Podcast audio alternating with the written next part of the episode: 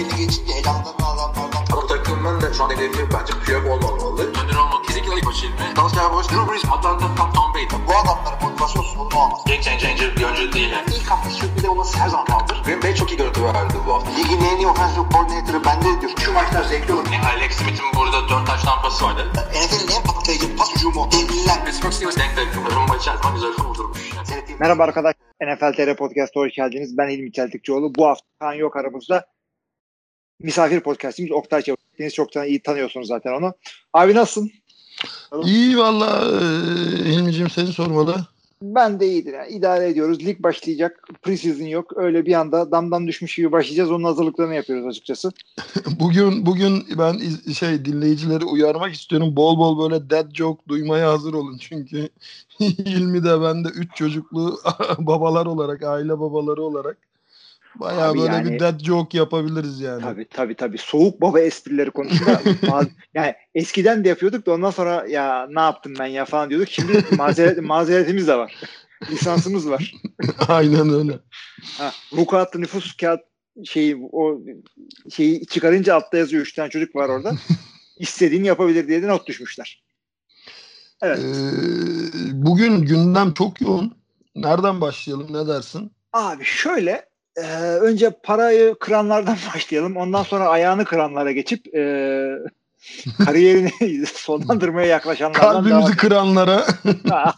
Evet.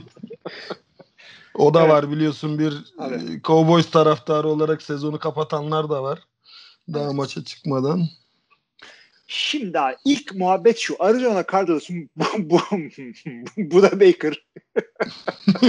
Oda Baker, Budda Baker diye. Ben ilk dead joke yapayım.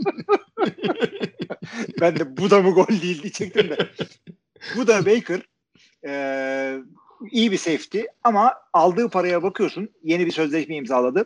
Daha doğrusu sözleşme uzatması imzaladı. 4 yıllık uzatmanın değeri 59 milyon. Yani şey gibi o da. Alışverişe gidersin 99.99'da bir şey satın alırsın. Patron çıldırdı. Tabii ha. Hakikaten biz birilerine para verelim diye. Safety'ye bastılar. Ne diyorsun? Safety'ye 14.5 verilir mi senelik? Verilmez. Net hakikaten verilmez yani. Ben de öyle düşünüyorum. Ben zaten gruba yazmıştım bir yorum. Hala aynı şeyi düşünüyorum. Yani böyle fakir adamın Jerry Jones'u herhalde Arizona'nın sahibi canı çekmiş yani. Lan herkes birilerine parayı basıyor. Dur ben de birine para basayım. Kime para basabilirim diye. Yani ya, değil yani. Acaba kim yaptı? Ona basayım. Bu da vardı ya, verelim. Yani değil yani. Adama parayı verdim. Ondan sonra otomatikman reytingleri yükselmeyecek bu adamın. Ya şöyle, safety'de 2 sene üst üste yüksek verim aldığın oyuncu sayısı son yıllarda çok az. Ne yazık ki. Pozisyon itibarıyla. Arizona burada bir anlıyorum, bir atılım yapmak istiyorlar. Yani bir hani o Super Bowl kadrosunu biraz takviyeleyip hani yeniden bir şampiyonluk, yüzük falan belki kovalamak istiyor ama yani takım yükseltmenin yolu safety'den geçmiyor bence. Yani Arizona'nın en böyle su akıtan çatlağı safety pozisyonu değildi bence. Bence de değildi ama şimdi bir yandan ya senin de bu parayı yüksek bulacağını bildiğim için internetten araştırdım. Parayı uygun bulan birkaç tane aklı basan yazarın ne düşündüklerine baktım. Adamın 2 şeyi var. Bir kere versatile diyorlar. Versatile ne demek abi? Çeşitli yerlerde oynayabilen. Çok yönlü.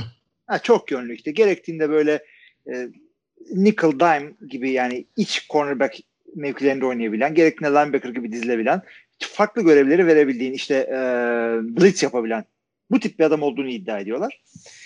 İkinci söyledikleri de şu. Adam yani kendisi tarafına atılan paslarda yakalanma oranı çok iyi olmasa bile yani en azından NFL'in en pahalı safety'sinin ondan beklenecek rakamlar olmasa bile şunu söylüyorlar. Adam big play çok yapıyor. Bir gidiyor içeriye 4 yard yere running back'i düşürüyor. İşte bir vuruyor fumble yapıyor. Yani anladın mı? Big play yapıyor adam. Playmaker gibi bir tip. Ama abi ya 15 diyorsun ya. Tamam da yani 15 aynen öyle. 15 milyon dolar diyorsun. 15 milyon dolara bayağı big play yapacak. Hem de downlineman, edge rusher ne bileyim hani Linebacker'dan yine aynı şekilde versatile, hem coverage yapabilecek hem blitz yapabilecek ve oyunun gidişatını. Ya ben burada açıkçası defans oyuncularında daha ağırlıklı olarak productivity'ye bakıyorum. Yani takıma katkısı ne? Evet. Yani aynen. Safety pozisyonunun zaten pozisyon itibariyle takıma katkısı düşük olduğu için bu para çok yüksek diyoruz. Yani bir defensive end, bir edge rusher, birazdan konuşacağız. Bu paraları alsa çok ucuza anlaşılmış deriz, değil mi? Çok iyi, evet, bir kontrat deriz. Ama safety pozisyonunun takıma katkısı $15 milyon yıllık değil yani. Değil yani. Kesinlikle bana değil kalırsa. Yani en iyi safety bile olsa, ki bence zaten değil, $15 milyon verilmemeli. Çünkü bu sporda salary cap var. Yani salary cap olmasa istiyorsan 50 milyon ver. Kimse bunu tartışmaz. Ama sen bu adama verdiğin her kuruşu başka bir pozisyondan kesiyorsun ve senin takımının başka pozisyonlarda çok daha ivedi takviye ihtiyacı var bana kalırsa. Özellikle Arizona Cardinals dediğinde bu adamlarda linebacker sıkıntısı var. Line'da depthleri yok. Offensive line zaten yani şöyle söyleyeyim, fazla adamlara yüklenmeden Kyler Murray ilk hızlı bek yiyor. Yani öyle bir line'ları var adamların. Yıldız running back'lerin esamesi okunmuyor artık zaten offensive line sayesinde. Evet. Adam evet, topu aldığında line of scrimmage'e gelmekte bile zorlanıyor yani. Yıldız running back öğütme makinesi Cardinals. Hakikaten çok feciler orada. Yani Kliff Kingsbury'nin yapmaya çalıştığı bu Air Raid olayına uygun bir takım kurmaya çalışıyorlar ama bir de neticede tamam yani sistemine uyuyor olabilir ama senin yapman gereken sahaya 11 tane en iyi futbol oyuncusunu koymak. Yani bu sistemimize uyuyor diye kötü bir saat yakalı, bir saat gardı oraya koydun muydu? Sen bitti. Sahanın yarısını kaybettin. Ne oradan koşarsın, ne oradan QB'ni korursun. Ya bir de şöyle bir şey var. Yani Air Raid okey, tamam. Ama Air Raid'i destekleyebilmen için de öncelikle etkili bir koşu hücumun olması lazım. Tabii. Yoksa rakip defans box'tan adam azaltıp arka alanı biraz daha kalabalık tutup biraz da böyle surprising blitz package'larla geldiği zaman işte cornerback'i, işte bir sonraki daha inside linebacker'ı falan içeri saldığı zaman işte anca ne olur, Kyler Murray line of scrimmage'den dışarı çıkar yani. Sağa kaçar, olur, sola kaçar, 3-5 yard alır, dışarı kaçar, sakatlanmamak için kendini yere atar ve neticede sen etkili bir pas hücumu da kuramazsın. Evet. O yüzden bence hani hücuma biraz daha takviye yapsalar. Çünkü defansta çok acil bir sorunu yoktu bence geçen sene.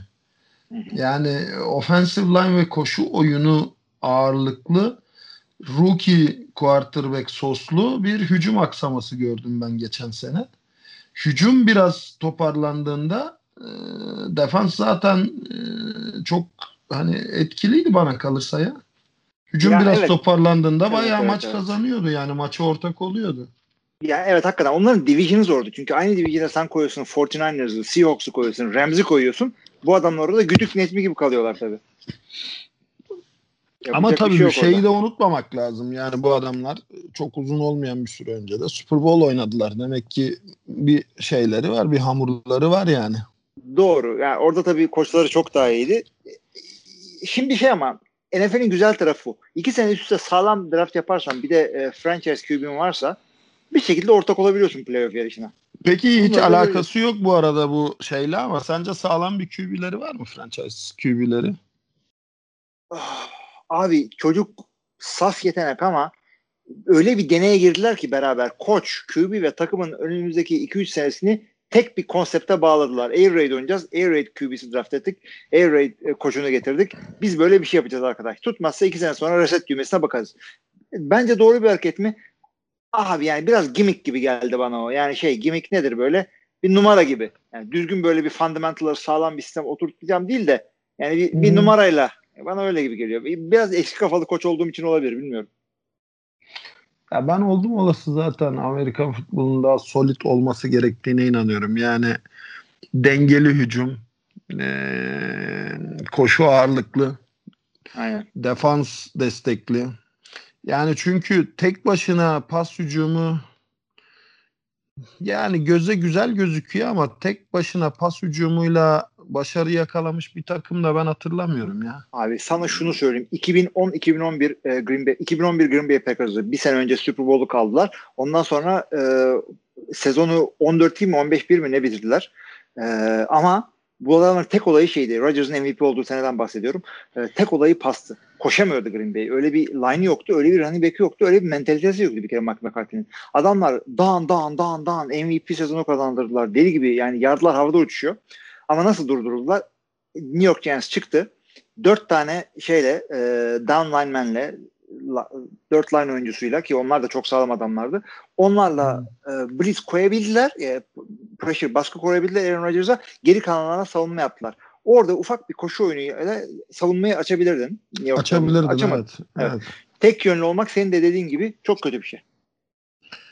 Neyse bilmiyorum. Yani bana kalırsa uzun lafın kısası Budda Baker o paranın karşılığını vermeyecek. Evet. Mevkisi itibariyle kötü bir oyuncu olduğu için değil de mevkisi itibariyle vermeyecek. Yani bakalım zaten bu sene göreceğiz ama bence çok abartı oldu. Orada yani Chandler Jones takımın lideri zaten. Yani iyi bir safety olabilir tabii, ama. Tabii. Bir de 4 sene bir daha abi yani 2 sene de değil. Bağladın kendini oraya. Neyse. Geçelim bu yani bir safety'nin maksimum 2 sene, 3 sene üst üste yüksek performansta oynadığını ben son yıllarda hiç hatırlamıyorum. Evet. Yani şöyle olur. Bir adama çok para vermek istemezsin. Yani nispeten az bir para versin ama adam der ki sana bari o zaman uzun sözleşme yap da değil mi? Signing bonus garanti param çok olsun falan filan. Hem 15'i basıyorsun hem 4 sene. Eh be. Oy. Neyse abi kapatalım mı Buda'yı? Kapatalım. Bu da bu kadar olsun. Şimdi son bir yapmadan olmaz. Şimdi haberi sen seç. Gerald McCoy'umuz var. Earl Thomas'ımız var. Bir de Jackie Blake shooting olayımız var. Üçü de tatsız haberler. Evet. Siyaseti sona bırakalım. Siyaseti sona bakarım. Cowboys defensive line'daki sıkıntılarına devam ediyor. Yani son yıllarda ne yazık ki defensive line'dan yana pek yüzü gülmüyordu Dallas Cowboys'un. Bu sene de çok güzel transferler yaptı. Çünkü en iyi pass rusher'ını kaybetmişti free agency'ye. Ben çok umutluydum ama ne yazık ki ACL complication değil mi? Yok o bu. Quad ne? Quad Quadriceps bacak kası. Evet. O oradaki tendonu kopmuş. Tendon daha da kötü. Daha da kötü yani. ACL yani. Abi şöyle söyleyeyim şimdi sevgili dinleyiciler bakın bu adamlar değil. Dayanıksız falan değil. Böyle kendiliğinden böyle kopuyor falan. Darbe olmadan falan okuyor genelde. Bunlar şundan oluyor. Her geçtiğimiz 10 sene 20 senede bir oyuncular daha kuvvetli oluyor. Oyuncular daha hızlı, daha büyük ve daha oluyor. Kuvvetli oluyor. Ve yani sen adamın kasını arttırabiliyorsun. Sen benden daha iyisin bunlar. Adamın tendonlarını kuvvetlendirmek diye bir şey yok. Yok. O tendonu kaldırmıyor. Kopan tendonu tedavi etmek de mümkün değil. Yalnız şöyle bir şekilde ya konuşturmayın beni. Yani tendon kopması genelde bu konudan bağımsız konuşuyorum. Biraz vücudun intake ile alakalı. Tendonları güçsüzleştiren şeyler genelde kortizon türevli şeyler. Oo. Evet. Yani vücutçularda çok yaşanır. Vücut geliştirmecilerde. Amerikan futbolcularında çok görülmez. Çünkü ben inanmıyorum. Yani her ne kadar yasaklı madde kullanımından konuşuyor olsak da sık sık. Ben NFL gibi bir ligde hiç kimsenin yani milyonlarca dolarlık kariyerini yasaklı bir maddeyle heba edecek kadar öngörüsüz olabileceğini düşünmüyorum ama tendon kullanımında ciddi anlamda bir oluyor. Yani oradaki dokuyu yıpratan vücudun intake'i olabiliyor diye kibarca kapatayım konuyu. Evet. Yani ben de şunu söyleyeceğim. Bu performans artırıcı maddelerin kullanımını ben de fringe oyuncularda görüyorum. Yani kadroya girecek, kariyeri bitecek, bir şans, bir ihtimal. Orada basıyorsun bunu. Training kamptan, zorlu bir training kamptan çıkarıyor seni bu. Bir şekilde bir roster spot buluyorsun. Yakalanırsan zaten belki buna giremeyecektim kadroya. Yakalanmazsan kendini kurtarıyorsun. Tabii. Yıldız oyuncularda bir tek şöyle olabiliyor. Genelde rehab zamanı kullanıyorlar. Evet. Rehab için, yani performansını arttırmak için değil de daha çabuk sahaya dönebilmek için. Yani ben ikisinin de iki durumunda onun için geçerli olduğunu düşünmüyorum. Dolayısıyla ne diyelim ya? Yani geçmiş olsun. Ama diyorsun ki başka sağda solda tendon gördüğünüzde bir kaşınızı havaya kaldırın diyorsun. Tabii. Yani genelde çünkü tendonu yıpratan, özellikle bir de belli, hani şimdi buradan marka model vermeyeyim, belli ürünler diyeyim. Ha, şimdi bu ürünleri arkadaş için soruyorum. Nereden buluyorsun? Özelden gel. Tamam abi. O zaman bu şekilde kapatalım Gerald McCoy'da, ama Dallas'ın, yani şöyle söyleyeyim, her takımın bir tane yıldızını kaybedip de yine hala playoff'larda aşık atabilecek kadrosu olması gerekiyor. QB dışındaki herhangi bir en iyi oyuncunu kaybetsen de herkesin bir tane kaybetme hakkı olması gerekiyor. Yani bununla yıkılmaz Dallas, öyle söylüyorum. Ya yıkılmaz, çünkü bir kere orada koç gibi D-Tank var yani. Evet. Arkasında çok iyi iki tane linebacker'ı var. İşte sakat da olsa, sezonun yarısında olsa işte amiral şenliği var. Yani Cowboys'un defansı fena değil, ama ilk kez bu sene, hani o sene bu sene dedirtecek kadar iyi bir defensive line yakalamıştı. Hı. Özellikle free agency'de yaptığı güzel hamlelerle. O hani ne denir tam Türkçesi, büyü tozu biraz rüzgar yedi yani, o büyü tozu biraz daha aldı. Ya hakikaten biraz öyle oldu. Nazar boncuğu diye, ama Cowboys, bak şöyle söyleyeyim ben sana. Cowboys'un kötü senelerini gördüm. Ama kötü bir kadrosu olduğunu hiç hatırlamıyorum. Çünkü Jerry Jones günümüzün en iyi personel adamlarından biri. Draft olsun, free agency olsun. Oğlu da öyle, biliyorsun. Oğlu da çok iyi yetenek yakalıyor. Özellikle draftlarda oğlunun çok büyük etkisi olduğu söyleniyor. Yani pek çok oyuncuyu Jerry Johnson kaçırdı, ama oğlunun radarına yakalanıp baba bak bunu mutlaka al deyip daha sonra Dallas Cowboys'ta yıldızlaştığını da ben okudum pek çok yerden. Duydum da, yani konuştuğum Amerikalı arkadaşlarla, futbolun içinde olan işte biliyorsun bizim Texas'taki koçlar vesaire. Tamam, Gerald McCoy haberini de burada kapatalım. Bir tane daha, yani arka arkaya kötü haberler. Ravens'ın işte Pro Bowl Safety Earl Thomas takımdan sözleşmesi feshedildi. Sebebini de söyleyelim. Cuma günkü bir idmanda kavga çıkıyor. Kavganın sebebini de söyleyeyim hatta. Böyle genç bir cornerback var. Cornerback Chuck Clark bunun adı. Görevini doğru yapmıyor. Çok yok Clark'a. Daha yeni 2 tane çakıyor Clark'a. Ya adam sahada yapması gereken bir oyunda görevini yapmıyor. Yani şimdi oraya bakması gereken buraya falan bakıyor. Bu da işte gidiyor konuşurken işte bir anda kavga çıkıyor. Herife çakıyor falan bir tane hakikaten. Ondan sonra takımdan yani kesiyorlar adamı. Şimdi neden bu haberi 2. sıraya bıraktım dersen, Earl Thomas'la da en çok ilgilenen takım Cowboys çünkü. Evet kesinlikle. Çünkü öyle. Cowboys'un safety'de ciddi sıkıntısı vardı. Yani şöyle 2 tane undrafted no-name safety ile idare etti Cowboys. Yani çok sırıtmadılar geçen sene, ama safety'de çok ciddi sıkıntısı var. Yani bu sene en zayıf halkası denilebilir takımın. O yüzden muhtemelen hani bir aksilik olmazsa her sorunlu yıldız gibi Cowboys'tan bir geçecek. Ya şimdi takımdan uzaklaştırılmasını saygıyla karşılıyorum. Oyuncu hata yapabilir. Bu hatayı değerlendirip bu hataya reaksiyon gösterecek olan koçtur. Yani sen ne kadar yıldız da olsan, takımın lideri de olsan, şu da olsa, hatta takımın lideriysen eğer, senden tam tersi beklenir. Gidip orada genç bir çocuğa ya tamam olur böyle, ama bak şöyle bir hata yaptım, bir dahakine yapma, tamam hadi toparlan, bir dahakine daha konsantre dersin. Çünkü onun orada yaptığı hata seni yıpratmaz ya da senin karizmanı söndürmez. Anlatabiliyor muyum? Sen de sahada oldun. Hem de safety olarak da oldun. Hı hı. Ben de aynen, defensive back hariç sahada hemen hemen her pozisyonda oynadım. Dolayısıyla yani oyunculuğun ne olduğunu, psikolojisini, yeni oyuncu olmayı, eski oyuncu olmayı, çaylaklığı, veteranlığı, liderliği, şunu bunu hepimiz biliyoruz. Senden beklenen şey gidip bu arada sağa sola bulaşman değil. Görevini yapman, genç oyunculara da model olman, genç oyunculara tebelleş olman değil. Evet. Dolayısıyla saygı duyuyorum ben Ravens'ın yaptığına. Zaten bu adam sorunluydu biliyorsun. Hold out yaptı. Kendi bench'ine el kol hareketleri çekti vesaire. Şey yaptı, bunun kız kardeşi buna silah çekti, aldatıyormuş diye. Evet, evet, evet. Bunun vukuatı.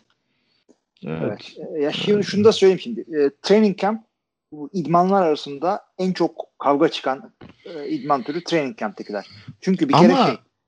Ama çok özür diliyorum, sözünü evet, kestim. Ama şu yüzden çıkıyor kavga. Bir sürü çaylak, undrafted vesaire denenen oyuncu nihai kadroya kalmak için stres altında. Sen zaten yılların yıldızısın. Evet. Senin böyle bir stresin yok. Senin ismin bile yeter. Hani bir sokak deyimi var ya, ceketini assa yeter. Sen gerçekten soyunma odasına formanı assan ilk 11 zaten. Ya kesinlikle öyle. Bu veteranların en büyük şikayeti de şu. Bu adamlar kendilerini göstermek için şey yapıyorlar. Normalde böyle topu tuttuktan sonra 5 adam atıp falan bırakıyorsun idmanda. Bu rookie'ler falan şey yapıyorlar. Endzone'a falan gidiyorlar böyle kendilerini göstermek için. Normal böyle hafif %70 zorlamalı bir drill'le down giriyorlar falan. Sen böyle fesubhanallah, fesubhanallah, Jesus, Jesus. Ama bir yerden sonra sana da geliyor. Hava sıcak, işte tatilden şeye gelmişsin, idmanlara başlamışsın, işte yok efendim ırkçı tartışmalar, yok efendim koronavirüs derken şeyler tepede, ama sen Earl Thomas'sın abi, yılların veteranısın, Hall of Fame'e gideceksin, efendime söyleyeyim kaptansın, şusun busun, yapma bunları ya. Ve ne yapmış olabilir ki ya? Ben çok kavga gördüm, tekme tokat yumruk girdiklerini de gördüm. Ne yaptı ki acaba? Detayını vermiyorlar ama ne yaptı ki acaba? Takımdan atma seviyesine geldi. Ya muhtemelen koç işine bak demiştir. Bu da koça şey yapmıştır yani. Ben tahmin ediyorum ne olduğunu. Evet. Yani koça yürümeyeceksin. Tabii aynen öyle. Evet. Tamam, sen 15 milyon alırken belki senin pozisyon koçun 1 milyon dolar alıyor olabilir. Ama neticede oranın patronu da o. Aynen öyle. Biz bunu de ikimiz de koç diğer olduk. Sporlarda da, evet evet, bunu diğer sporlarda da biliyoruz. Gordon Mill gelmişti Beşiktaş'a. O zaman Sarı Fırtına Metin'i kaç maç yedek oturtmuştu yani, burnu sürtene kadar. Öyle. Koça yürümeyeceksin. Ne kadar yıldız olursan ol. Neticede koçun sorumluluğu çok daha yüksek. Çünkü takım maç kaybettiği zaman kimse bir oyuncuya yüklenmez. Hı hı. Tamam, galibiyeti herkes oyuncuya atfeder ama mağlubiyetin faturasını herkes koça keser. O yüzden koçun sorumluluğu da üzerindeki yükü de çok daha ağır.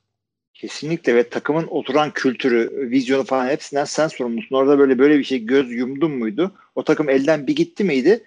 Sezonu bile bitiremezsin sen. Yani şimdi rekorun kaç olursa olsun.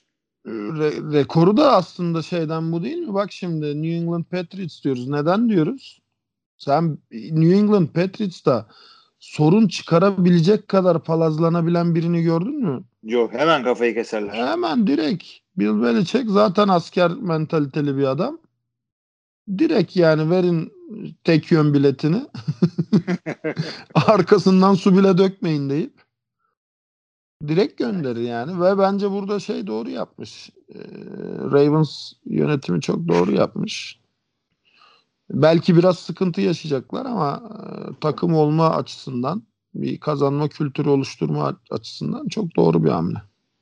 Evet. Evet. Hakikaten ben de öyle düşünüyorum. Yani bu sırada da herkese de gözdağı vermiş oldu. Yani höt deyince Earl Thomas'ı takımdan gönderiyorsa seni kimse aramaz bile. Ya çünkü şimdi bak, önünde bir de şöyle çok güzel bir veteran örnek var. Mark Ingram gibi. Hı hı. Ha, adam hype man oldu orada. Bir sürü genç yetenek var. Ve veteranlar bu genç yetenekleri hype'lıyor, yükseltiyor, parlatıyor. Kesinlikle. Böyle Mark bir Ingram kültür. Evet. Tabii böyle bir kültür oluştuktan sonra şimdi gelip de bir tane veteranın höt yapması kabul edilebilir bir durum değil. Mark Ingram orada çok güzel bir örnek oldu. Mark Ingram boş bir adam değil. Kendisi Heisman almış bir adam. Ve orada Alvin Kamara gelmese New Orleans'ın startları olarak devam edebilecek kaliteli bir adam. Adam hiç kendini ikinci önem sırasına koymuş. Şimdi de oyun kurucumuz geliyor diye. Geçen sene Lamar Jackson'ı öve ve bitiremedi haklı olarak. Tabii. Yani ki evet. Mark Ingram'ın bak ben çok yakından takip ediyorum. Çünkü fantazide 2 sezon bendeydi. Yani verimlilik olarak New Orleans'ta da yani Kamara ile top paylaşırken bariz bir şekilde yedek running back olduğu halde verimliliği çok yüksekti. Evet.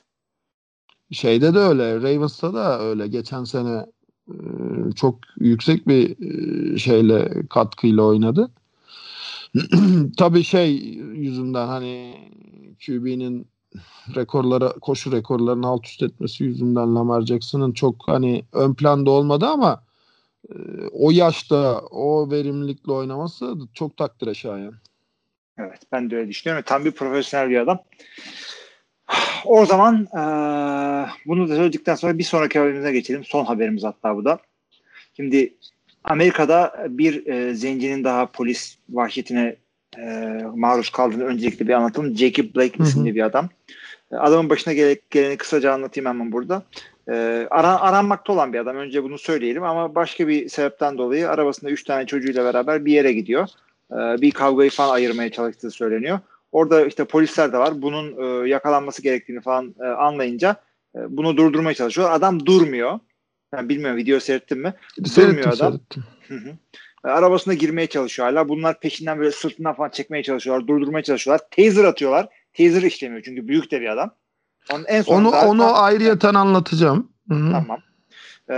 Adam arabasına girerken böyle kapı artık oturmak üzere, kapıyı kapatmak üzere arkasından sırtından yapışıyor atletine bir tane polis. Ondan sonra silahlarını boşaltıyorlar. 7 kere ateş ediyorlar. 4'üyle sırtından vuruyorlar.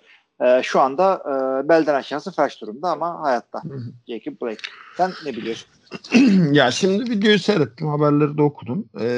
Ben genelde bu tür durumlarda pro polis düşünceli bir adamım. Hı.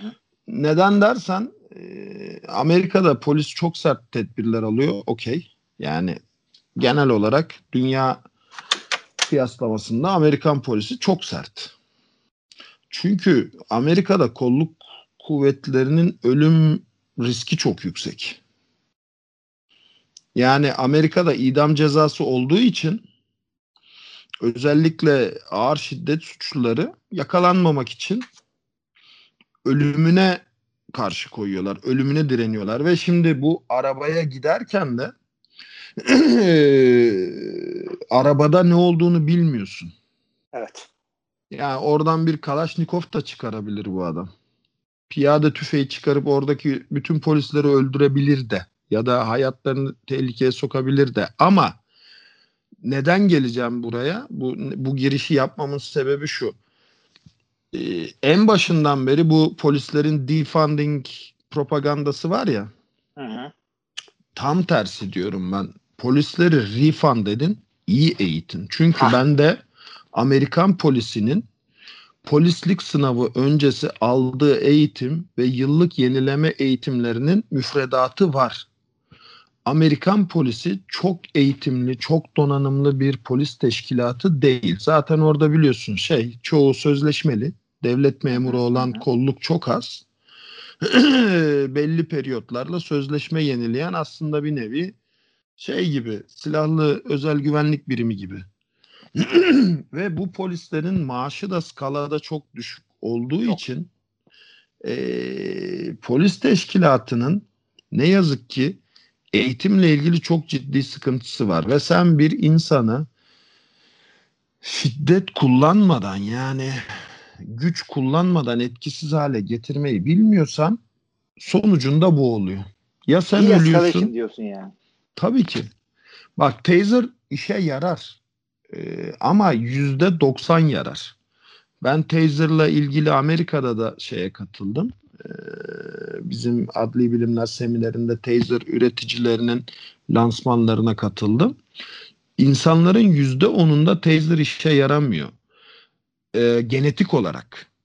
Bazı insanların acı eşiği ya da nöral ağı o şok dalgasını beyne iletmiyor. Bu bir. İkincisi, alkollüysen, madde etkisi altındaysan ya da çok hırslanmış, çok sinirli, çok nasıl desem motiveysen o adrenalin rush da taser'ın etkisini doğru sağlamıyor. Hı hı. Yani istediğin verimi alamıyorsun. Biber gazı kullanılabilir. Neden kullanılabilir? Biber gazı kullanırsan adamı çok ciddi şekilde etkisiz hale getirmesen bile şöyle bir şey sağlayabilirsin. En azından adamın görüşünü ciddi şekilde sakatlarsın kısa bir süre için. Hı hı. Göz bölgesine temas sağlarsan. O yüzden yani burada çok acı bir olay.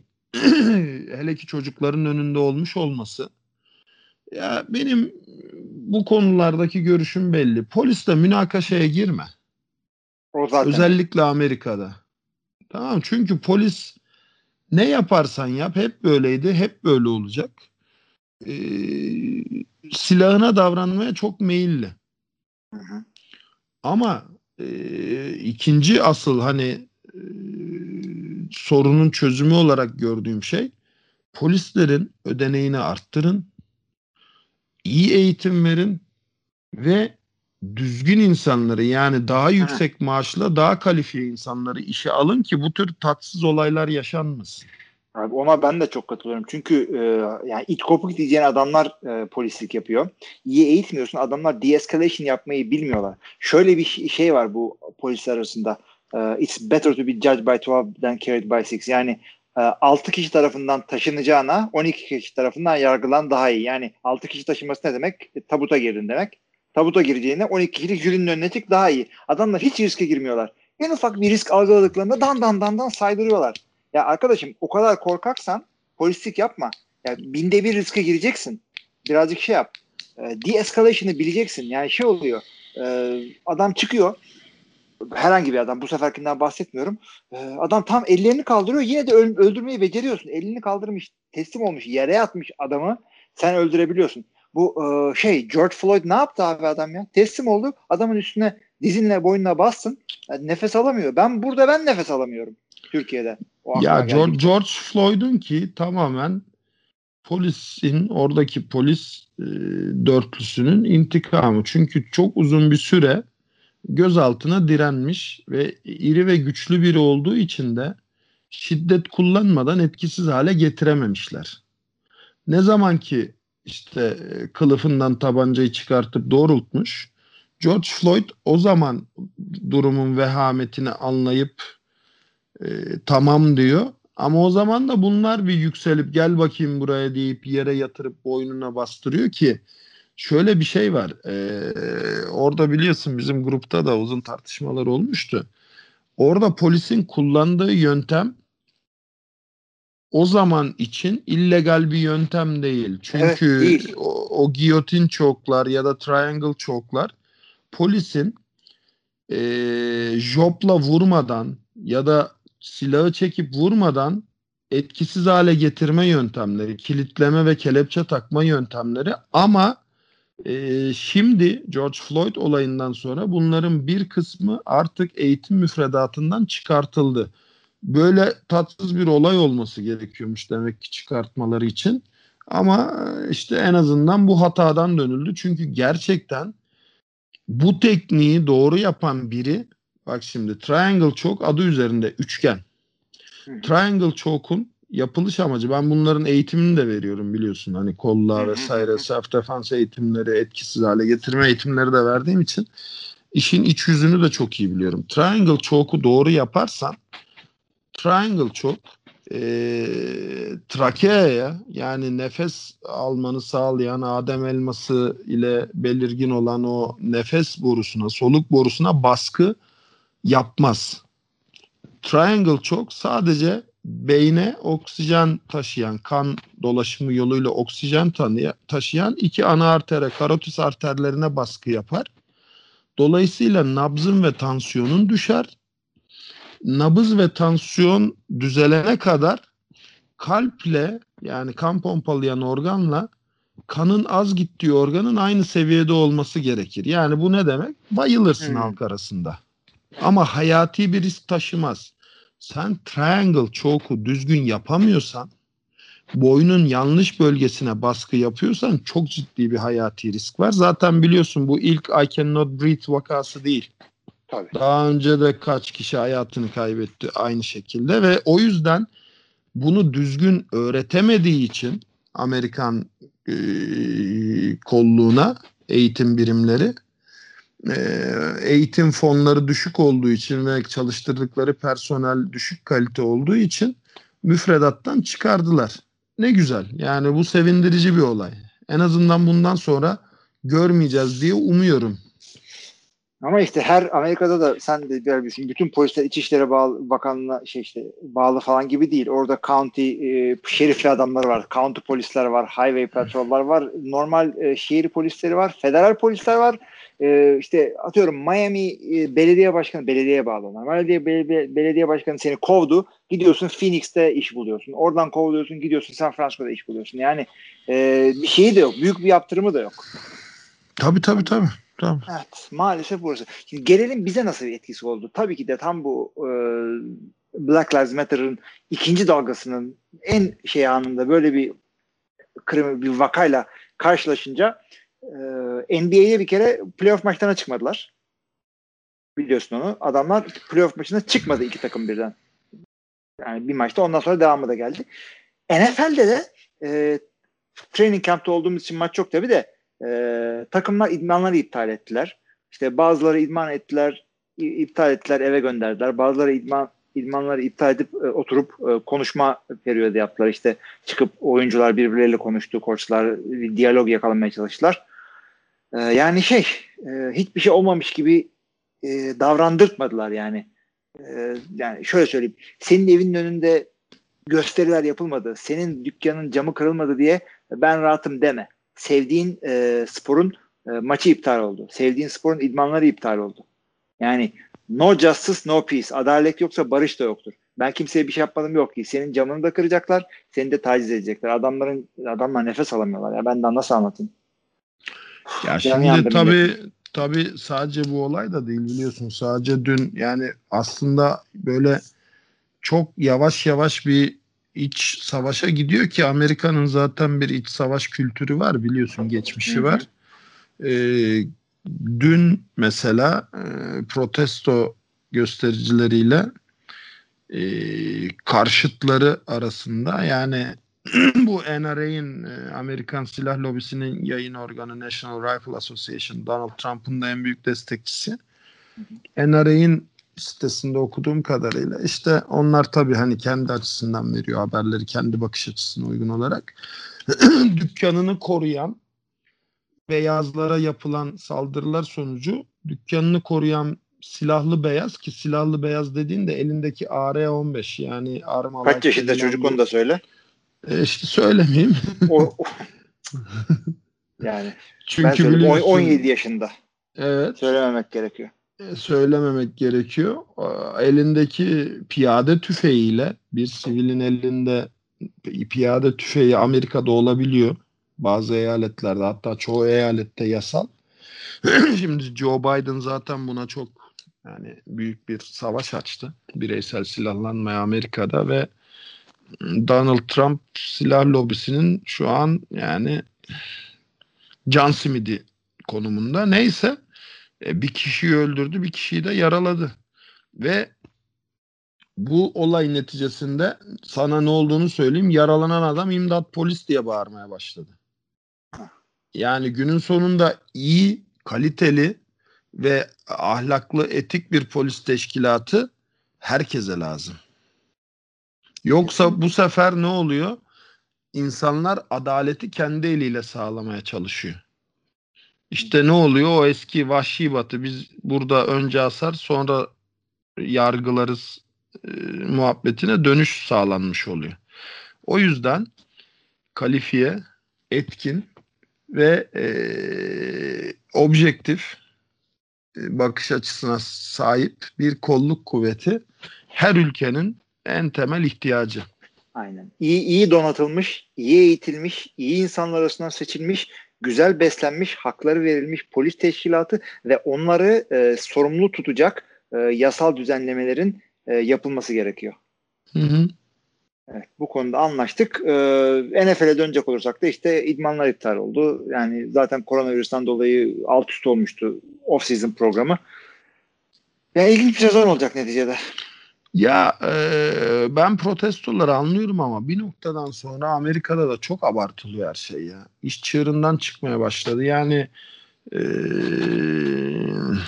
fundraiser'ın mı hangi şeyin kurucularından biri ben CEO'luğu bırakıyorum, benim yerime işte siyahi biri CEO yapılsın falan diye istifa etmişti. Yani bunlar çok saçma şeyler abi. Yani bunun sonu nereye gidecek?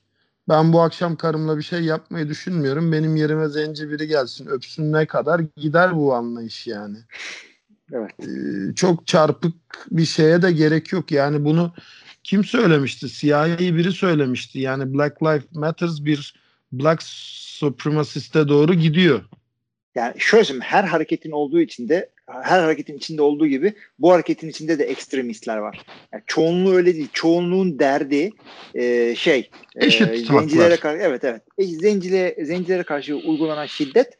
Amerika'da polis herkes öldürüyor. Beyaz adam ölmüyor mu polis elinde, ama zencilere karşı orantısız olarak daha fazla. Yok değil işte. Yani ben o konulara hiç girmek istemiyordum da biliyorsun ben adli bilimciyim. Hı hı. Ve bu konular bizim hani şeyimiz, araştırma alanımız. Amerika'da şimdi bunu söyledikten sonra kesin ırkçı diyecekler de, convicted'ların yani hüküm giymiş mahkumların, çünkü her mahkum suçlu değildir. Evet. Bazılarının hala yargılama süreci devam ediyordur ama yargılama süreci tamamlanmış ve hüküm giymiş insanların %70'i zenci. Buna rağmen polis eliyle hayatını kaybeden beyazların oranı zencilerin 2 katı. Abi ama sayılara da bakıyor musun ama? Çünkü beyazların sayısı daha fazla. Tabii. Ben sanki aksine 4'te 1'i diyebiliyordum. Yok, tam 2 katı ve şöyle söyleyeyim sana, son 5 yıllık periyot boyunca tam 2 katı. Yani sadece bu yıl, geçen yıl değil, son 5 yıldır Amerikan kolluğu öldürdüğü siyahi vatandaşların 2 katı kadar beyaz vatandaş öldürüyor ki beyazların suç işleme oranı siyahilere göre çok çok daha düşük. Doğru, ama ben de şeyi söyleyeceğim. Beyazların sayısı da, yani nüfusu da zencilerden çok daha fazla. Yoğunluğu çok daha fazla. Evet. Ama bak, o da acı bir tablo. Bak şimdi nüfusun, atıyorum sen Amerika'da uzun yıllar yaşadın. %70'i falan beyaz diyebilir miyiz Amerika'da? Biraz çok dersin. İşte nüfusun %70'i beyazken suçun %70'inin zencilerin işlemesi de çok acı bir tablo. Yani bu şu yüzden acı. Sen demek ki bu adamlara, evet tamam, hani bir kriminal geçiş var aileler ve klanlar arası, ama sen bu adamlara çoğunluk olarak hayatta başarı sağlayabilmek için yeterince fırsat vermemişsin. Fırsat eşitsizliği var. Gelir kazanımında dengesizlik var. Ve bu hala devam ediyor. Şu anda kanunlar önünde eşitler ama adam dededen fakir, tamam mı? Köleden gelmiş, parası yok, başarısız olmuş. Kendi çocuğunu doğru düzgün okutamamış. O da başarısız olmuş. Tamam, kanunlar önünde eşitsin ama yani affirmative action falan da bir yere kadar işe yaradı. Neticede bu her ne kadar ırkçı bir hareket olsa da aynı zamanda bir class warfare, yani sınıf savaşı aynı zamanda bu bir de. Doğal olarak aşağı sınıftakiler daha çok etkileniyor bu hareketlerden. Ya işte bu Avrupa'da olmuyor. Çünkü Avrupa sistemi her zaman için sosyalist bir sistem ve Avrupa'da mesela zenginler çok şikayet eder. Evet. Vergilerin ağırlığından vesaire, işte çok yüksek olmasından ve hani devletin kendilerine çok sert davrandığından. Amerika'da ise fakirler şikayet ediyor. Çünkü Amerika'da zengin, biliyorsun Donald Trump hiç vergi ödemeyen bir adam. Amerika'ya şimdiye kadar $1 katkısı yok. Bütün şirketleri yurt dışına şey olduğu için, offshore olduğu için Donald Trump ticari kariyeri boyunca Amerika maliyesine bir daim sokmamış bir adam. Ya hakikaten gelişmiş ülkeler arasında bu kadar gelir makası açılmış Amerika kadar bir ülke yok ve adamlar politikayı resmen ele geçirmiş durumdalar. Yani Biden sosyal konularda tamam sola yakın ama o da aynı Wall Street'in bilmem nenin cüzdanın içinde olan bir adam. Tabii. Tek sosyalist umutları alan Bernie Sanders'ı seçmediler. Evet. Obama üstten etki etti onu. Hı-hı. Neyse abi bunlara çok fazla şey yapmayalım istiyorsan. Ya tabii bunlara girersek zaten 35 tane daha podcast çekmemiz lazım. Aynen. Kaan'ı duyabiliyorum şu anda. YouTube için çünkü. NFL. Aynen bu podcast'ın montajını ben yapıyorum. YouTube'a parçalayıp koyan Kaan. Bunların hiçbirini duymayacaksınız sevgili dinleyiciler. Boşluğa konuşuyoruz. Bir de otel odasında yan odadakiler net duyuyor beni çünkü duvarlar kağıt. Evet. Eyvallah. Günün sonunda işte ne düşünüyorsun yapmayın. Zencileri vurmayın. NFL iptal oluyor sonra. Yani işte zenci mi polis mi bakmaz. Önemli olan iyi insan olsun deyip süper basit. Tabii. Abi, o zaman şuna gelelim. NFL'e dönelim. Soru cevaba geçmeden önce son bir şeyimiz. Çoğu maç olmadığı için ne konuşulur? Ranking konuşulur. Oktay'la da biz önceden anlaştık. En iyi 10 ikimiz için de ayrı ayrı tabii. En iyi 10 pass rusher'ımızı, edge oyuncusunu belirledik. Şimdi bu listelerimizi çarpıştıracağız. Ama şimdi burada şeyi söyleyelim. Yalnız ben öyle anladım. Sadece geçen seneyi kriter alıyoruz değil mi? Evet. Şeyler eski mi? Rookie'lere bırak. Öyle. Tamam. Abi şöyle yapalım. Şimdi nasıl gidelim? Sen ilk onunu say. Ben o adamlara ne verdim diye bakayım. Ondan sonra da uymadığımız yerlerde kapışalım öyle diyeyim. Uyduğumuz yerleri hakikaten abi ben de öyle desem olmaz. Podcast olmaz. Vallahi şimdi ben tabii garantici olduğum için önce bir baktım. Amerika'da ne diyorlar? İşte CBS'e baktım, NFL.com'a baktım, Pro Football'a falan baktım. Az çok yani 10'da 7 hepsi zaten aynı adamları kullanmış. Ben de 10'da 7 onlara katılıyorum ama benim katılmadığım mesela şöyle bir şey söyleyeyim sana. İstiyorsan ben bu listeleri vereyim hızlı. Tamam, ondan geriye doğru git. Tamam. Kendi listemi mi vereyim? Kendi listeni. Benimkini veremeyeceğim. Yok hani CBS, NFL.com falan söyleyeyim mi? Yoksa direkt kendi listeme geçeyim mi? Kendimizinkinden gidelim. Tamam, okey. Ben şimdi her şeye rağmen 10. sırada Von Miller diyorum. Tamam. Sen de yoktur muhtemelen.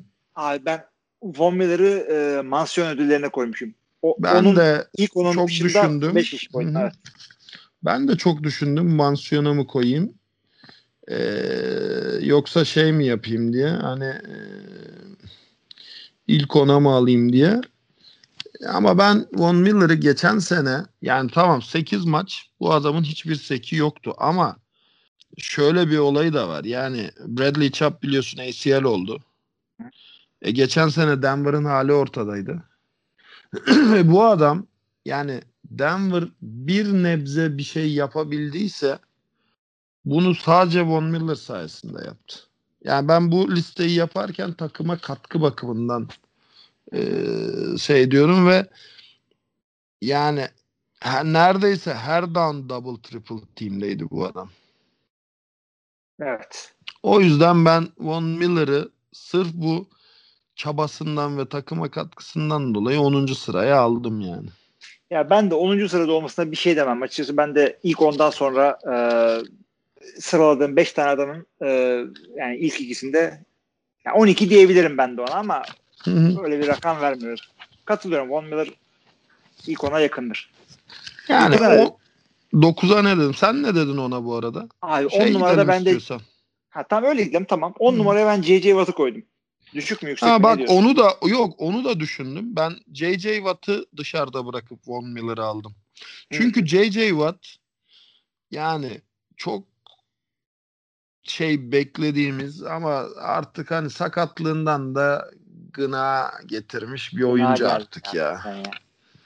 Yani yeter abi. Madem o kadar sakatlanıyorsun, bak ben şeye çok kızmıştım. Jadavion Clowney'e ilk draft olduğu yıl ben bu yıl oynamayacağım, sakatlığımı iyileştireceğim dediği için. Ama bak helal olsun, ondan sonra adam maç kaçırmadı pek. Eğer sen JJ Watt'san ve bir sakatlığın varsa al abi bir sezon off. Çünkü böyle 4 sezondur yarım yarım oynuyorsun. Herkes dalga geçiyor artık seninle. Yani bu Player Association'ın işte şeyle NFL'le kontrat zamanında bir laf söyledi. Bütün taraftarlar şey dedi yani, sen sana ne oluyor ki, sen zaten her sene 6 maç oynuyorsun falan diye. Artık bayağı şey oldu yani, milletin diline sakız oldu. Evet, hakikaten öyle oldu ve JJ Watt yaştan değil sakatlıktan emekli olacağı belli olan bir adam. O yüzden senin gibi al bir sene off. Düzgün oyna. Ben bu işte JJ. Evet, JJ Watt mı Von Miller mı dedim ve Von Miller'ı aldım. İyi yapmıştın. Ben de tam tersini yapabilirdim yani. JJ Watt'ı ona koydum. Evet. 9. Okay. Sen bu arada niye koydun onu anladım. JJ Watt'ı mı? Hı. Abi yani sahadayken artıları eksileri konuşalım mı? Konuşmayalım mı? Bence konuşalım yani. Konuşalım çok abartmadan ama tabii uzatmadan. Ya şöyle dedim, sahadayken hala etkisi var. Von Miller'ın da var, JJ Watt'ın da var. JJ Watt koşuya karşı biraz daha iyi ve şu haliyle bile gerektiğinde bir tarafın sol yanını çürütebiliyor, öyle diyeyim. Hı. En kötü haliyle bile. Ama yani diğerleri kadar, konuşacağımız diğer adamlar kadar yok hala. Yok ne yazık ki. Ne yazık ki. 9'a ben hani benim Halil'im. Ha, güzel, evet. Halil Mack dedim. Hı-hı. Yani sen de yine ilk 10'da olmayabilir çünkü geçen sene çok başarılı bir performans sergilemedi. Sadece 8 sek yapabildi. Ama zaten geçen sene Chicago'nun hali de içler acısıydı. Hı-hı. Ve hani aynı Von Miller için dediğim şeyi Halil Mack için de söyleyeceğim. Chicago'nun yani seyre değer, hani ayakta kalan, çabalayan tek oyuncusuydu bana kalırsa. Hı. Bu senede yani eski hype'ını yakalayacaktır. Çünkü biliyorsun hani Aaron Donald'la birlikte ligin en dominant oyuncusu olarak gösteriliyordu geçen yıldan öncesine kadar. Evet. Çok zaman geçmedi adamın domine ettiği. Yani o Chicago'ya ilk geldiği sene. 2 kere Green Bay'i darmadağın ettiler orada. Tamam, birini kazandık. Yani ben de katılıyorum. Ben kalemdeki 6'ya koydum. Ama dediğin her şeyi katılıyor. Sen daha rütbesini daha da yükseltmişsin. Biraz yani o kadar kıyamadım. Çünkü adam hakikaten yani iyiyken çok iyiydi, öyle söyleyeyim ben sana. Ve J.J. Watt, Von Miller kadar inmedi aşağı. Ya şimdi şey söyleyeyim ben sana. Eğer geçen seneyi kriter almasaydık ilk 5'i zorlardı, haklısın. Yani ben de ilk 5'e yakın bir yere koyardım. Ama ben sadece geçen yılı baz alarak liste yaptığım için Mac'i 9. sıraya koydum. Doğru diyorsun. Ben o kadar geçen seneydi diye bağımsız kalmadım. Artı ben de Jadavion Clowney yok yani, unutmuşum söyleyeyim. Ben de o listelere biraz baktım. Bakmanın sebebi de şu. Önce listemi yaptım. Sonra baktım unuttum adamı çünkü yani... Gözünü kapayıp liste yapsan unutuyorsun abi adamları. Hı. 1-2 tane oradan şey yaptım ben de. Aha şunu unutmuşum diye. Tamam, devam edelim. Senin 9'un? Benim 9'um Green Bay'den Zadarius Smith. Çok güzel. Neden? Çünkü adam production'dan koydum sadece bunu. Adam hakikaten hem pressure koyuyor hem koşu oyununa karşı iyi. Hakikaten Green Bay'in yıllar yılı şeyden beri, Clay Matthews'dan beri görmediği bir iyi zamanlarındaki Clay Matthews'dan beri görmediği iyi bir edge oyuncusu oldu orada. Rakam olarak yani bu ilk ona koyacağın her adamla yarışabilecek seviyede bir adam. Çok fazla mı taraftar olmayayım diye 9'a koydum. Daha da yukarı koyabilirdim açıkçası.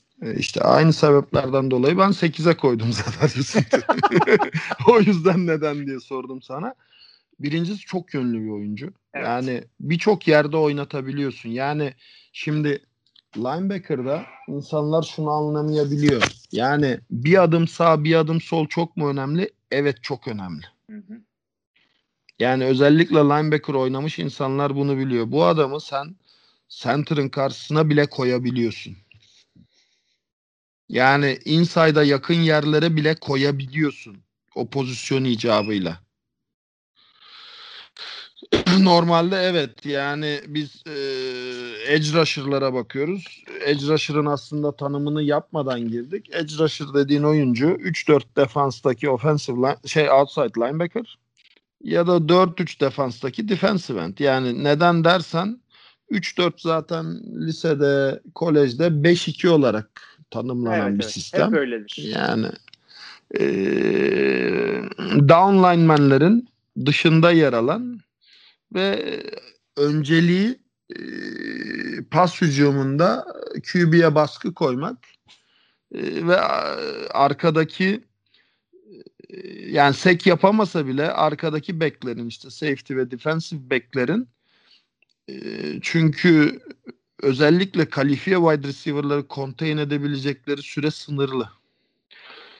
3 saniye ve üzeri istatistiksel olarak sen bir QB'ye vakit verirsen ve pocket içinde rahat oturtursan ve özellikle arka ayağını set edip release imkanı tanırsan, NFL QB'si çok kötü bile olsa büyük ihtimal pası tamamlar. Evet, o adamı sek edemesen bile rahatsız etmen lazım. O yüzden ben çok sek istatistiklerine bakmıyorum. Yoksa sek istatistiklerine bakarsan ve bir Shaquil Barrett, 2 Chandler Jones diye git yani. Evet. Ama QB'yi ne kadar rahatsız ediyor? Rakip hücumdan kaç kişiyi düşürüyor? Hı-hı. Bu adamı çok kaç kişi durduruyor ya da yavaşlatıyor? Evet. Ben o yüzden bu sebeplerden dolayı Zadarius Smith'i 8'e koydum. İyi yapmışsın abi. Yani o zaman hakkı odur. Peki senin 8 numarayı da duymuş olduk. Benim 8 numara, haksızlık mı yaptım bilmiyorum. Sonuçta Super Bowl oynadılar ama Nick Bosa. Daha yukarıya koyamadım. Çünkü ya iyi güzel bir hype'lara geldi. Bayağı güzel oynadı. Kardeşi de işte falan ama abisi. Yani bilmiyorum abi. Sanki geçtiğimiz sene de iyi oynadı ama bana 8 ya. Bilmiyorum. Ya şimdi iyi oynadı ama yani geçtiğimiz sene 49ers'ta kim kötü oynadı ki? Evet. Evet. Yani haksızlık yaptı mı bilmiyorum birazcık adama. Valla bence haksızlık değil. Yani sende bence haksızlık değil. Yani Nick Bosa'yı ben var da ben onları aslında şöyle bir şey yapabiliyor muyuz hocam? Ben onları abi kardeş olarak eşit 7 yazdım. Tamam, eyvallah. Olur. Yani tay yaptım onlara ya. Tamam, güzel. İkisine birden 7. Yapabiliyor muyuz? Yaptık. Ne yapalım? Kurallar tamam. Böyle. Misafir podcast'i mi kıracağız? Ya Bosa'nın durduk kabarttı. Bosa'nın birincisi müthiş bir defensive line'da oynadı. Yani ama benim çok sevdiğim özelliği, tamam bakıyorsun evet geçen sene ne yaptı? Hepi topu 9 sek yaptı istatistiksel olarak ama benim hoşuma giden özelliği Nick Bosa'nın, bu adam relentless bir oyuncu. Bırakmıyor oyunu. 3 kere yere vursan 4.'ye ayağa kalkıyor. Nick Bosa'da sevdiğim şey bu. Bir de abisi gibi çıkmadı bu. Abisi biraz injury prone. Evet. Yani bu daha sağlam çıktı. Saf yetenek olarak bana kalırsa Joey Bosa daha yetenekli, daha akıllı oynuyor. Oyun zekası daha yüksek. Ama işte o da bir takımdan öyle bir takıma gitti ki tam cuk oturdu. Yani bakıyorsun orada Ingram'lar falan var. Büyük yetenekler var defansta. O da çok iyi bir rusher. Melvin Ingram. O da sakat. Müzmin sakat. Vesaire. Hani o yüzden ikisini ben böyle eşleştirip 7'ye koymuştum. Sana sormadım programdan önce. Spontan gelişsin istedim. Senin 7'in kim? Benim 7 Danielle Hunter. Minnesota'dan. Okey. Süper. O iyi orada. Kardeş dedik bu arada, JJ ile TJ'yi ama ayrı sıraladım. JJ ile TJ'yi ayırdım ben artık. Çünkü JJ benim çok sevdiğim bir oyuncu ama hani son 3-4 sezon artık yeter dedim ya. Hele bir de o geçen sene kendi kendini emekli edip sonra kendi kendini emeklilikten, emekli derken bu arada adam ben emekli olacağım demedi de ben sakatlandım sezonu kapattım deyip evet, ondan sonra takım playoff'lara kalınca iyileştim ben oynayacağım ya demesi bana çok itici geldi yani. Ben de öyle düşünüyorum. Şeye de benim 7 numarama gelince de Danielle Hunter hakikaten yani hem genç hem yükselişte şu haliyle bile yani playmaker çok şahane bir edge oyuncusu. Onun bu yükselişine güvenip zaten Everson Griffin'in kaprislerini çekmediler. Everson Griffin Dallas'a gitti. İşte aynı sebeplerden dolayı Danielle Hunter bende 6. sırada. Yani bu adam 2 sezondur. Tabii. Ama şeylerde biraz herhalde ayrışacağız. İlk 3'te, ilk 4'te. Evet, öyle gözüküyor. Bu adam 2 senedir 14,5 sekle oynuyor. Danielle Hunter ve hani gerçekten takıma katkı olarak liste yaptım diyorum ya. Hani Minnesota'nın yükselişindeki önemli adamlardan biri bence. Evet. Vikings'in son yani 2 senedir playoff contender olmasını sağlayan sayacağım birkaç isimden birisi bence. Evet. Ben katılıyorum ben de. Minnesota'nın yani son yıllardaki defans yükselişinin en önemli mimarlarından biri. Daha da yani Everson Griffin'le daha iyiydi ama o artık gitti. Şimdi bu ne dedik? Senin 6 numara. Senin 6 numarayı söyleyeceksen benim 6 numarayı söyleyebiliriz. Zaten söylemiştik. Benimkisi Khalil Mack'ti. 6 numaraları söyledik. Senin 5 numara kim? Shaquil Barrett. Shaquil Barrett. Evet. Güzel bir 5 numara orada. Valla ben onu 11'e koydum. Öyle söyleyeyim. Doğrudur. Çünkü birinci takımdan kaybediyor adam. Evet, o çok önemli. Bu sene en çok en çok taraftarı olup da geçen sene en az taraftarı olan takım olan Buccaneers'in undrafted oyuncusu. Yani baktığın zaman yavaş, küçük, yetenek olarak yani ilk 10'da olmayı, hatta NFL'de belki oynamayı karşılayamayacak kadar düşük yetenekli diyebileceğim bir oyuncu. Fakat oyun zekası çok yüksek. Evet. Oyun zekası çok yüksek. Rakip defansı muhtemelen futbolun nördü. Yani muhtemelen hayatını antrenman ve rakip takımların videolarını izleyerek geçiren bir adam. Adamın 1-2 tane mülakatını seyredince zaten anlıyorsun bu farklı diyorsun. Katılıyorum sana. Geçen sene en çok seks sayısına ulaşan oyuncu. Yani 19,5 sek yaptı. Bu 9 seki ilk 4 maçında yaptı. Ve hani bence yani ben ilk 5'e sokmayı o yüzden uygun gördüm bu adama ve bunu sokarak da çok böyle hype'ı yüksek bir adamı dışarıda bıraktım. Nedenini de oraya gelince söyleyeceğim yani. Evet, o belli oldu çünkü benim ilk 5'e daha girmedik bir adam dışarıda kalıyor. Sürpriz kim olacak bakalım. Benim 5 numara Cam Jordan, New Orleans. Onun ya açıkçası adam yıldızlarla dolu bir savunmada kendine çok güzel bir yer vurdu. Elinden geleni de yapıyor. Abi hızlı, bunların hepsi artık hızlı atletiklikler. Hepsi için tek söylememize gerek yok. Cameron Jordan, herkes biliyor adamı. Bak Shaquil Barrett onlardan değil işte yani. Ben o yüzden adamı yani buraya böyle bir upgrade ettim aslında. Ve çok yetenekli, çok hızlı, çok atletik falan bir adamı dışarıda bırakarak upgrade ettim yani. Evet yani bu adam 6-2 ve edge dediğin adamlar tackle'larla falan boğuştukları için yani yükseliyor, yüksek uzun adamlar oluyor genelde. Şimdi Cam Jordan New Orleans defansının belki de en önemli isimlerinden biri. Birincisi adam size'ı çok büyük. Defensive end'e göre. 6-4, 287 pound. Yani aslında o size'da o kadar hızlı ve çevik olmak çok kolay değil. Evet. Yani 290 pound, 300 pound desen zaten 125 kilo mu yapıyor?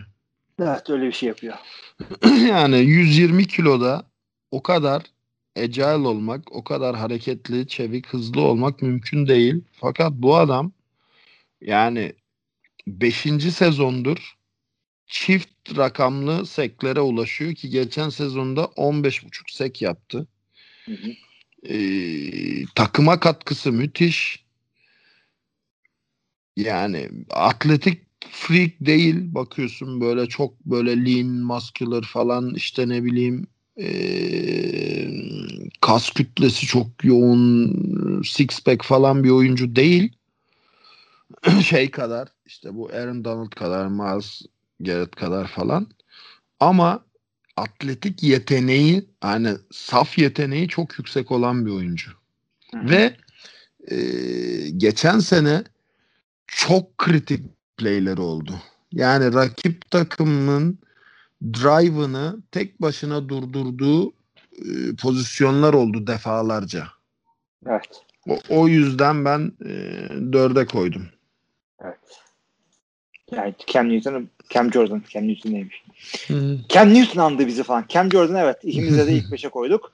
4 demişken abi, acaba kim dışarıda kalacak? Senin listede çok merak ediyorum. 4'e ben abi Joey Bosa'yı bastım. Joey Bosa. Okay. Biliyorsun dolayı. Joey Bosa bende 7'nin tayıydı. Ya Joey Bosa'yı ben atletik yetenek olarak da çok seviyorum. Yani oyun disiplini, oyun zekası olarak da çok seviyorum. Ama hani şu sakatlık durumu bir acaba dedirtmesi, yani sanki böyle biraz hani her an sakatlanıp oyundan çıkabilecekmiş gibi bana bir şey veriyor. Güven aşılamıyor, anlatabildim mi? Bir defans oyuncusunun kolum kopsa oynarım mentalitesiyle güven vermesini bekliyorum ben. Joey Bosa'da bir de biliyorsun topuk sakatlığı mı ne vardı onun, yani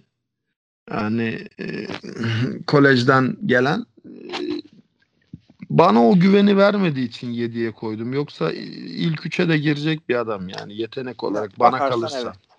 O beni şeyde kaybetti o adam ya. Rookie, yani daha bir snap oynamamışken holdout yaptı ya.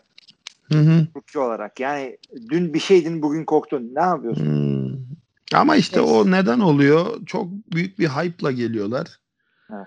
Yani ya kolejin hype'ını NFL'e yansıtamazsın. Bu kadar. Ne oyuncular herkes gördük. Kolejde, NFL'de şey oldu yani. Pas oldu. Şimdi adı bile anılmıyor yani. Ne Heisman, adamlar draft edilmiyorlar ya. Tabii. Neyse, geçelim buradan. O zaman şimdi ben senin Bosaları gruplarını unuttum. O yüzden ilk üçlerimiz aynı olacak gibi geliyor bana. Yok, olmaz muhtemelen. Benim hadi. 3'üm T.J. Watt. Evet, benim de 3'üm T.J. Watt.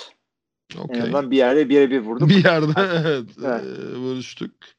Bu şeyden JJ'den birazcık daha ince oynuyor değil mi? Adam JJ Watt çünkü daha bir böyle 4-3 endi gibi 3-4 oynar ama nasıl söyleyeyim? TJ daha çevik, öyle söyleyeyim. Tabii. Ve çok etkili. Ya TJ Watt'ı benim ilk 3'e koymamın sebebi, tamam adamın sek sayısı iyi. iyi beslemiş ama big play'i çok fazla. Evet. Turnover'ı, deflected pasları, işte forced fumble'ları falan ve hani dedik ya geçen sene Pittsburgh Steelers'ın bir sürü işte Ben Roethlisberger'i sorunlu yıldızı, Antonio Brown'u, şunu bunu kaybetmesi, hatta 3. quarterback'ini bile kaybedip Mason Rudolph'la oynamaya mecbur kalmasına rağmen playoff şansını son maça kadar devam ettirmesini sağlayan defansın 2 yıldızından biriydi. Diğeri de işte Miami'den gelen safety'siydi. Fitzpatrick'ti. Yani takımı ayakta tutan, yani bütün takımı, sadece defans takımını değil, Pittsburgh Steelers takımını ayakta tutan birkaç kişiden biriydi. Hücumdan çok verim alamadı. Hücumda Juju Smith Schuster etti yani, mumla arandı. Evet. Başka, yani Connor sakatlanana kadar güzel götürdü. Le'Veon Bell'in yokluğunu aratmadı ama hücumda tel tel döküldü Pittsburgh Steelers geçen sene. Buna rağmen son maça kadar playoff kovaladı.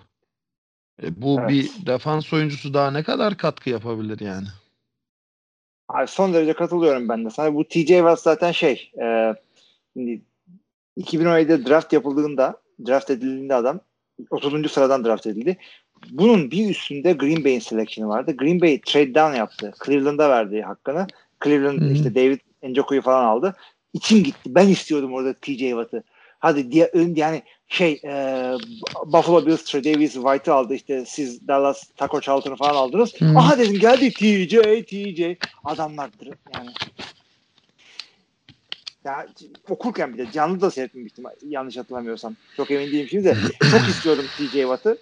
Kısmetliymiş. Green Bay'in zaten kendi draft ettiği bir adam da bu listede şu anda yok.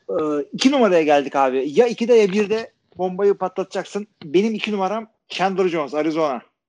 Yani Chandler Jones bende de.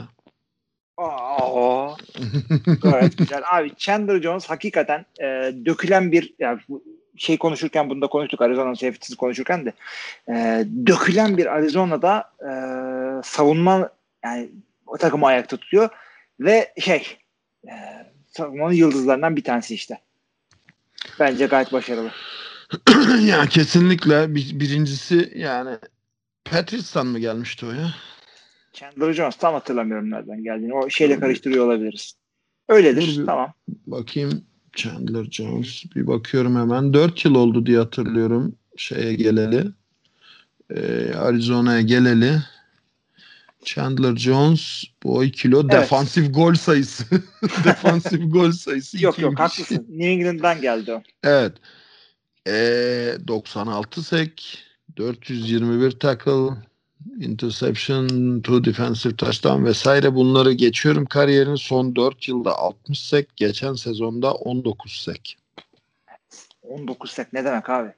Ki oynadığın takıma oranla 19 sek yani. Evet. Şeyde de 2017'de 17 seki var. Yani hakikaten etkili bir adam ve yani eğer Arizona gerçekten hücumuyla bir takım biraz atak yapabilirse bu takımı o kadar zorlu bir division'da bir adım öne çıkarabilecek adamların başında takımın liderlerinden biri kesinlikle bu olmak zorunda. Bu tip adamların etrafında büyürsün. Yoksa safety'ye paraya bastın bilmem ne. Çok da kurcalamak istemiyorum ama yani bu tip adamlara odaklanmak gerekiyor. Yani daha ne yapabilir diye düşündüğün zaman hiçbir şey diyemediğin oyunculardan biri. Daha fazla bir şey yapamazsın bu pozisyonda, bu takımda.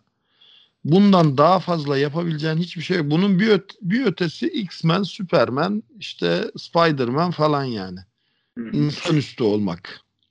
İşte bu adam 15 milyon alıyordu geçtiğimiz 2 sene. Çünkü 2017'de sözleşme imzaladı. Ama artık 20 ya da 21 milyon 20 milyon oynayacak. Yani hak eden adamlardan biri bu. 20 milyonu kime veririz diyorsun? Defensive end'e veririz diyorsun ya savunmada. Bir de cornerback'e verilir. Başka kimseye o para verilmez defansta. Belki de Aaron Donald kalitesinde bir defensive tackle'ın varsa. Yani varsa. Onun dışında defensive en pahalı adam savunmada. O yüzden zaten bugün de onu konuştuk. Gelelim abi 1 numaraya. Yani yanlış yapacağımızı düşünmüyorum abi. Ben burada Miles Garrett'a bastım biri. Ya ben de Miles Garrett'a bastım. Sonra basmak içimden gelmedi diyeyim. Çıkardın mı adam oldu gibi? Ya şimdi generational talent diyorsan okey, katılıyorum. Çok genç. Evet. Saf yetenek. Okey. 6 maçta 13.5 sek. Çok iyi bir rakam. Tüm edge rusher'lar arasında en yüksek pressure yüzdesi. Okey. Ama yapma onu da ya. O kaskı çıkarıp vurup ondan sonra işte bana niga dedi falan yani. Bilmiyorum abi. Evet haklısın o konuda. Yani. Bu saydığımız bütün adamların, bu listede saydığımız bütün adamların liderlik yönüne de şey yaptık. Hiçbiri bunun kadar punk bir hareket yapmadı. Hiçbiri yapmadı. JJ Watt'ı el üstünde tutuyorlar Houston'da. O Nick Bosa, Joey Bosa hemen liderlik şeyini yaptılar. Cam Newton falan. Khalil Mack ya, bile yani ne yaptı? Takımdan mı atıldı? Yani o yüzden benim bir numaram mantık olarak evet Miles Garrett en yetenekli edge rusher. Evet Miles Garrett. Ama benim gönülden yani bir numara Miles Garrett diyorum. Fakat benim gönülden geçen sene en çok hayranlıkla izlediğim adam da Robert Quinn. Ya işte evet. Ben de onu mansiyon ödülüne koydum ama. Mansiyona mı koymuştun? Hı-hı. Çünkü tel tel dökülen Cowboys savunmasında en ön plana çıkan adam olmayı başardı. Ki o kadar yıldız vardı geçen sene Cowboys savunmasında. Zaten yani free agency'ye kurban gitti direkt. Jerry Jones parayı running back, receiver vesaire şeyine dağıtmaya karar verince alakasız bir tight end upgrade'i yapınca hiç esamesi okunmayan tight end'de falan salary cap'ta şey kalmadı.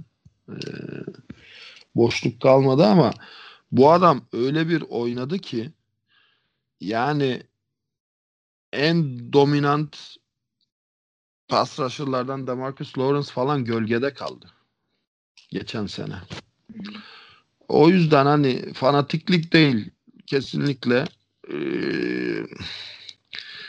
yani böyle bizim klinikler olurdu da böyle ezik ama çok çabalayan adama best hustle falan verirdi. Aynen best hustle, most improved.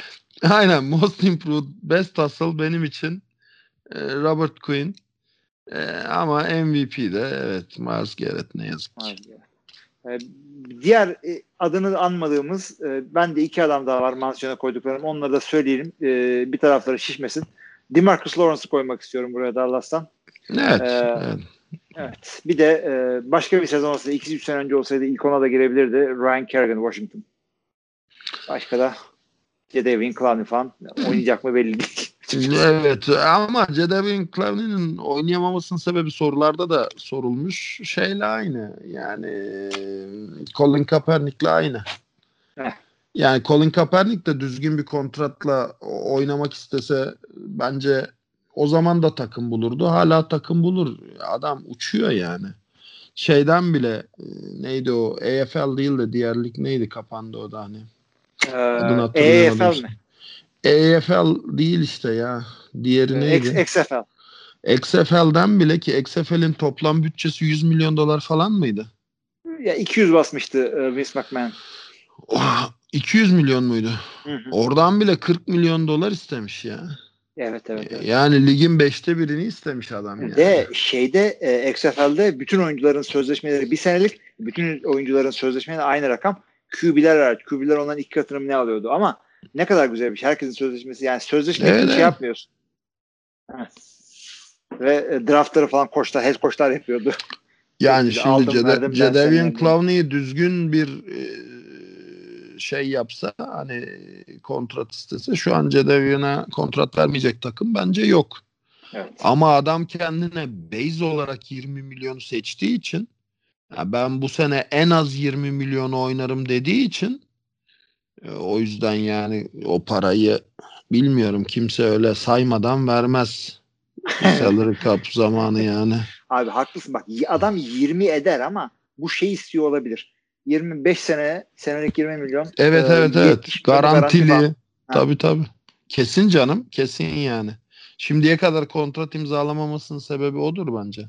Olabilir evet. Evet. Tamam o zaman. Şeyimizi sıralamamızı yaptığımıza göre normal bölümü kapatabiliriz. Ben çok farklı olur diye düşünmüştüm de hemen aynı gitmişiz ya. Abi, hemen aynı gitmişiz. Bir yandan da ben listemizi Kaan'a yolladım. Kaan'dan hemen bir live şey geldi. Von Miller'ı ilk ona sokmamama beğenmemiş. Allah Allah. Yani Denver kazanır. Evet. Canlı olarak da Kaan'dan yorumu aldık. Hassas noktasından vurmuşsun Kaan'a. En fanatik yani. Denver'cı ya. Yapacak bir şey yok. Ne yapalım? DeMarcus Lawrence'ı koymamamızı beğenmemiş. falan filan. Ama yok şöyle bak, DeMarcus Lawrence geçen sene bilmiyorum hani şey itibariyle çok parlak bir sezon geçirmedi. Robert Quinn, DeMarcus Lawrence'tan beklenen oyunu Robert Quinn oynadı. Evet. O yüzden benim için best asıl yani. Ya bir de yani tamam haklısın. Yani artık burada Kaan'la konuşuyoruz ama peki kimi çıkaralım bu ilk onumuzdan? Nick Bosa'dan mı daha iyi oynadı? Şeyden mi? T.J. Watt'tan mı iyi oynadı? Yok. Yani zaten şöyle şeyin en başında söyledik. Geçen seneki productivity'ye göre liste yapıldı. Evet. Yani çok... geçen sene atıyorum çok efsane bir adam olup sakat kalsaydı tabii ki ilk ona girmeyecekti. Ya ben Miles Garrett'e neden şeyim? Hani çok saçma bir hareketle takımını 6 maç yalnız bıraktı. Yani bu 8 maç olsaydı ben ilk ona sokmazdım şeyi. Miles Garrett'i. Evet evet, o hakikaten önemli. Yani bir de adam ama şey genç diyoruz ya. Hakikaten genç yani adam. Çok genç. Kaç senedir oynuyor? 3 sezon tamamladı ama 24 yaşında daha. Evet evet evet. Yani kendi benim 21 yaşındaki 24 yaşındaki hallerimi hatırlıyorum da sen de hatırlıyorsun benim o yaştaki hallerimi. Yani o öyle hareketler yapılabiliyor. Çıkarıp kaskı ben kimseye vurmadım ama bu kartlar mevcut evet. Bu tam kapatmak için uygun bir yere geldik. Kapatalım bu konuyu. O zaman sevgili arkadaşlar, NFL TR Podcast'in normal bölümünün sonuna gelmiş bulunmaktayız. Soru cevap bölümüne geçecek biz buradan. Siz de katılmak istiyorsanız vereceksin $50 daha. Hepinizi orada bekliyoruz. Geri kalan herkese de iyi haftalar. İyi haftalar.